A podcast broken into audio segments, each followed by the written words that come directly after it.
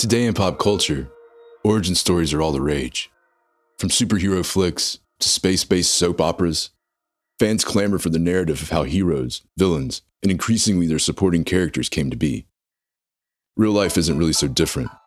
Over the counter DNA tests now help us prove or disprove Grandpa's stories about the region of the world from which your family supposedly hails, or how many members of the old nobility actually have a branch on your family tree.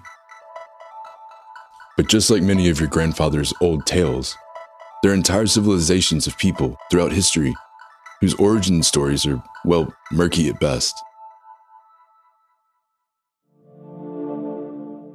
In the Bronze Age, a group known only as the Sea Peoples defeated and ruled over the mighty empire of ancient Egypt for a time. Scholars still debate who these mysterious maritime conquerors actually were. Even a civilization as well chronicled as that of classical Rome still has questions about its origins. Greek poet Homer, who may or may not even existed himself, would have us believe that those who came to be the Romans were actually descendants of the people who escaped the sack of Troy during the uh, quasi mythical Trojan War. One culture with a pervasively mysterious origin story are a collective of people known as the Romani. You may recognize them by a older moniker, gypsies. I do need to stress that the term gypsy is now recognized as a pejorative. In fact, in 1971, the first World Romani Congress voted to reject gypsy, among many other colloquial names by which the culture was referred, a fact which we respect. For this episode, we will call those who identify with this culture Romani, except in cases where using the other term is critical to the historical narrative. Please understand, there is no disrespect intended. We're from a place like that. As we said, the Romani's origins have been a mystery for their recorded history. Scientists, genealogists, historians, folklorists, they've all offered wide ranging theories over the years, from the fantastical, the Romani are one of the lost tribes of Israel, to the more mundane. They're simply a conglomeration of various peoples displaced from the tribal homelands at one time or another, somewhat coalesced and evolved into a unique culture all their own. There is the Persian legend of a certain king who was saddened that the poor people of his kingdom didn't have the access to enjoy music. To remedy this, the Persian king asked an Indian counterpart to send him 10,000 lute players. Upon their arrival, the musicians were each gifted an ox, a donkey, and an amount of wheat, with the understanding being that they would use these resources to start their own farms, be self sufficient, and thus be able to provide music for the poor of the kingdom free of charge. Why the king didn't just gift his poor subjects the oxen, donkeys, and wheat, we can't really say. Other than it doesn't make for a great story. Anyway, rather than live up to the bargain, the musicians ate the wheat and oxen. When they inevitably grew hungry again, they returned to the seemingly thoughtful, if misguided king to ask for more, but this is where his altruism ended. He became enraged and commanded that the, the musicians wander the earth for the rest of their days, and with their donkeys being their only form of transportation. Some kind of misguided ungratefulness.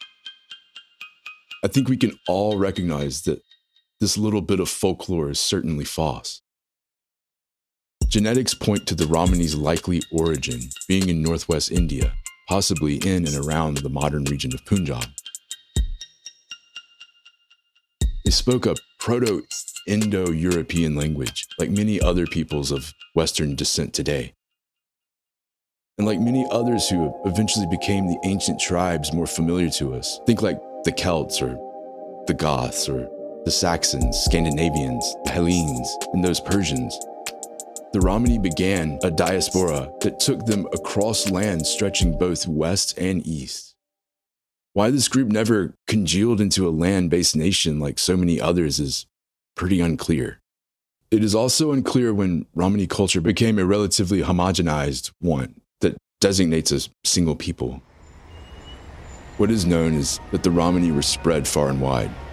Today, members of the Romani nation live on all six inhabited continents, with estimates of total global population being possibly as large as 20 million. And much like so many other migrating peoples, Romani found their way to the American continents.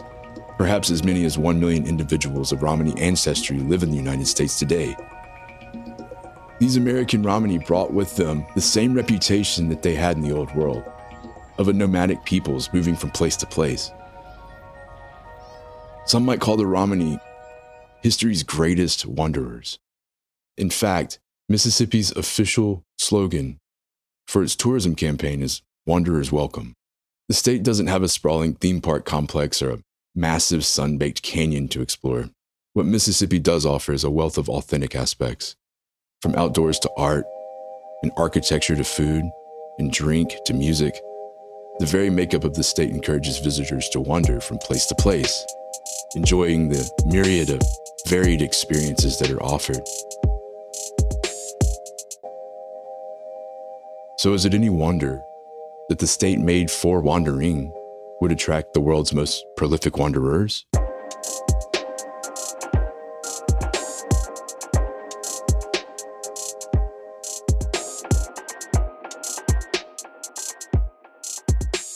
Eastern Mississippi city of Meridian was a railroad town.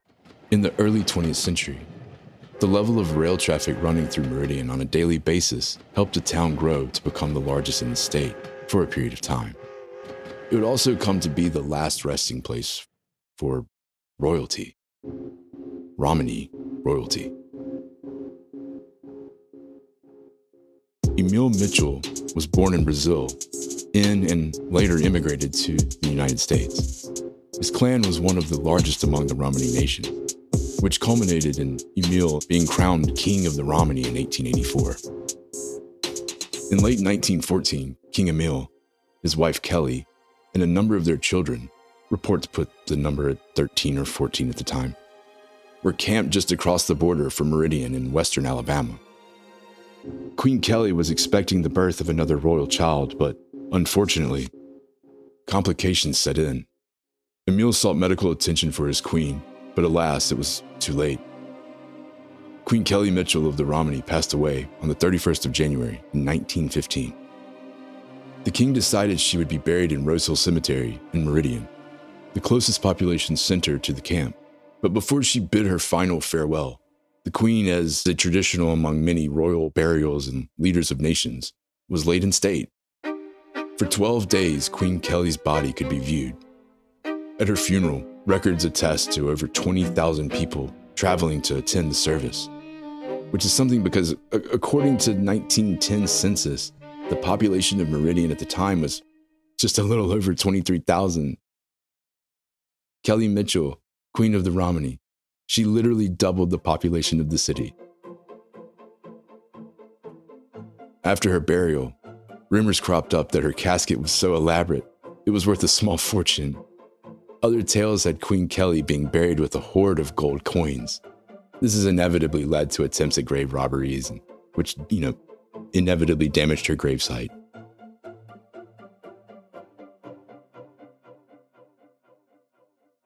Today, people visit her resting place for a different reason.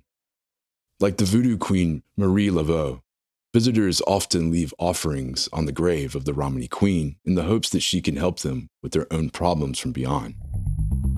Among the most interesting of offerings left at the grave are cans of crush. You know, the iconic orange soda.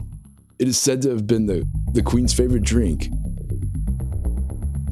Her husband survived another 27 years. When his time on earth had passed and he wandered into the uh, great beyond, his mortal husk was laid rest in that very same cemetery, right beside his queen, the last king and queen of the Romani, resting peacefully, hopefully, in Meridian, Mississippi. Of course, not all wanderers are as noble or revered as Queen Kelly and King Emil. Some, in fact, are, well, downright evil. Head from East Mississippi to the western part of our state and you'll come across the Natchez Trace Parkway.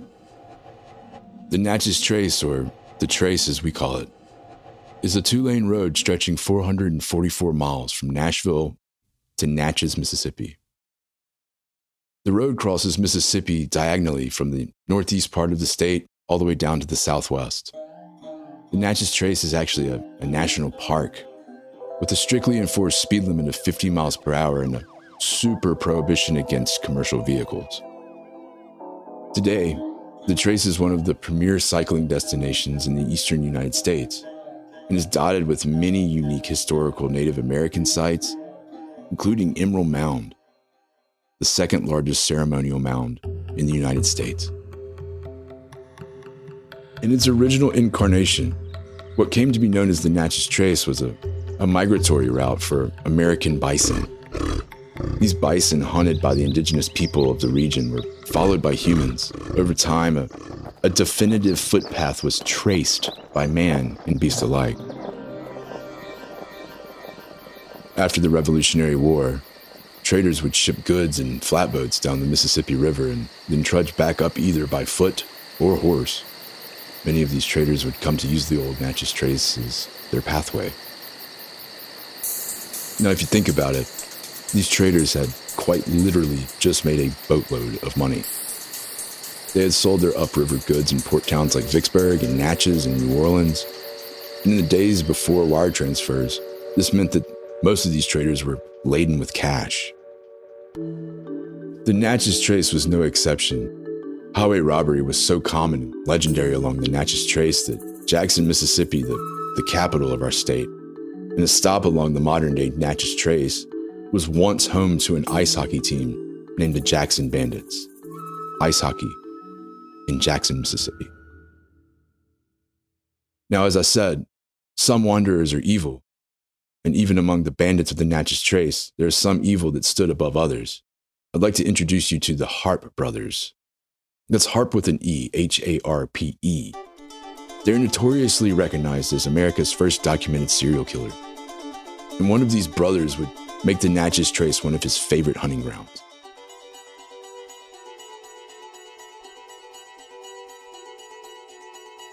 The Harpes, Micah Yah, or Big Harpe, and Wiley, Little Harpe, weren't actually brothers. They were cousins, but often told those that they met that they were siblings. They were born in the North Carolina colony to Scottish immigrants and left their homes in 1775, headed for Virginia, intending, apparently, to find work as slave masters. Seems the Harpes had a penchant for domination and violence that was insatiable. At the outbreak of the American Revolution, the Harpes sided with and fought for the British as army irregulars, although it, it seems that most of their interests lie in terrorizing the local populations rather than fighting honorably for king and country. While in the act of attempting a rape on a local girl, Little Harpe was shot by an officer in the regular army. He survived, unfortunately. Following the war, the Harpes moved west into Appalachia, bringing in sadistic acts of rape, murder, pillaging, and torture wherever they went. I don't want to get into all that horrific atrocities that they committed here. Let's just say that the, the Harpes were extremely short on any redeeming qualities. Big Harpe's not soon enough demise came in 1799. Seems the Harpes were being pursued by a posse in Kentucky. After Big Harpe slit the throat of an infant and its mother, the vigilantes shot and killed Big Harpe. Applause all around. But Little Harpe, the one shot by the army officer a few years earlier, he managed to make a getaway. Oh, as a, an aside to this story, the legend has it that after Big Harpe was killed, the husband and the father of the last murder victims decapitated Big Harpe and placed his head on a stake at a nearby crossroads. Little Harpe befriended a man named Samuel Mason, who was by all accounts a, as dastardly as the Harpes and likely made a more than adequate replacement for Big Harpe. Mason knew that traders flush with cash traversing the Natchez Trace from Natchez to Nashville would be ripe for the plundering. I have this sinking feeling that he didn't have to twist a little Harpe's arm too hard to get him to go along. Harpe and Mason spent the next few years robbing and killing travelers along the Natchez Trace. Mason was apprehended in 1803, but managed to escape while being transported to Natchez to stand trial. Harpe and Mason spent the next few years robbing and killing travelers along the Natchez Trace. Mason was apprehended in 1803, but managed to escape while being transported to Natchez to stand trial. A reward for Mason was summarily posted in the, classic Dead or Alive style. Sure enough, two men emerged with the decapitated noggin of one Samuel Mason, hoping to collect the award. There was just one problem.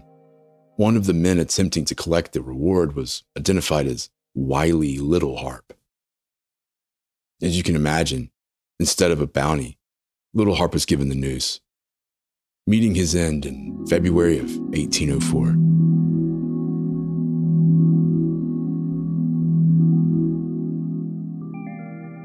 The Bloody Harpes, as they came to be known, are just one of the many tales associated with the Natchez Trace. In subsequent episodes, we intend to explore more of them. Hopefully, decidedly less bloody.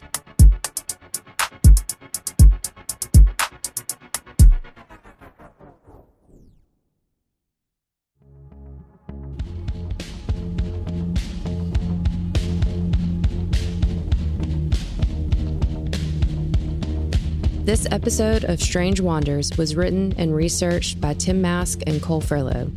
Sound design, editing, and narration by Cole Furlow. Strange Wanders is a production of MWB Studios and is sponsored by Visit Mississippi. Please follow, rate, and review Strange Wanders on Apple Podcasts or Spotify. Please follow the show at Strange Wanders MS on Instagram and Twitter. You can email us at mwbstudios at mwb.com. And please visit our sponsor at visitmississippi.org.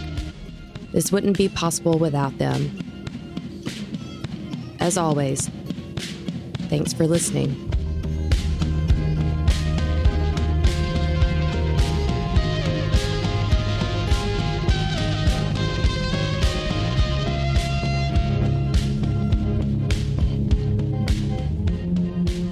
This podcast produced and distributed by MWB Studios.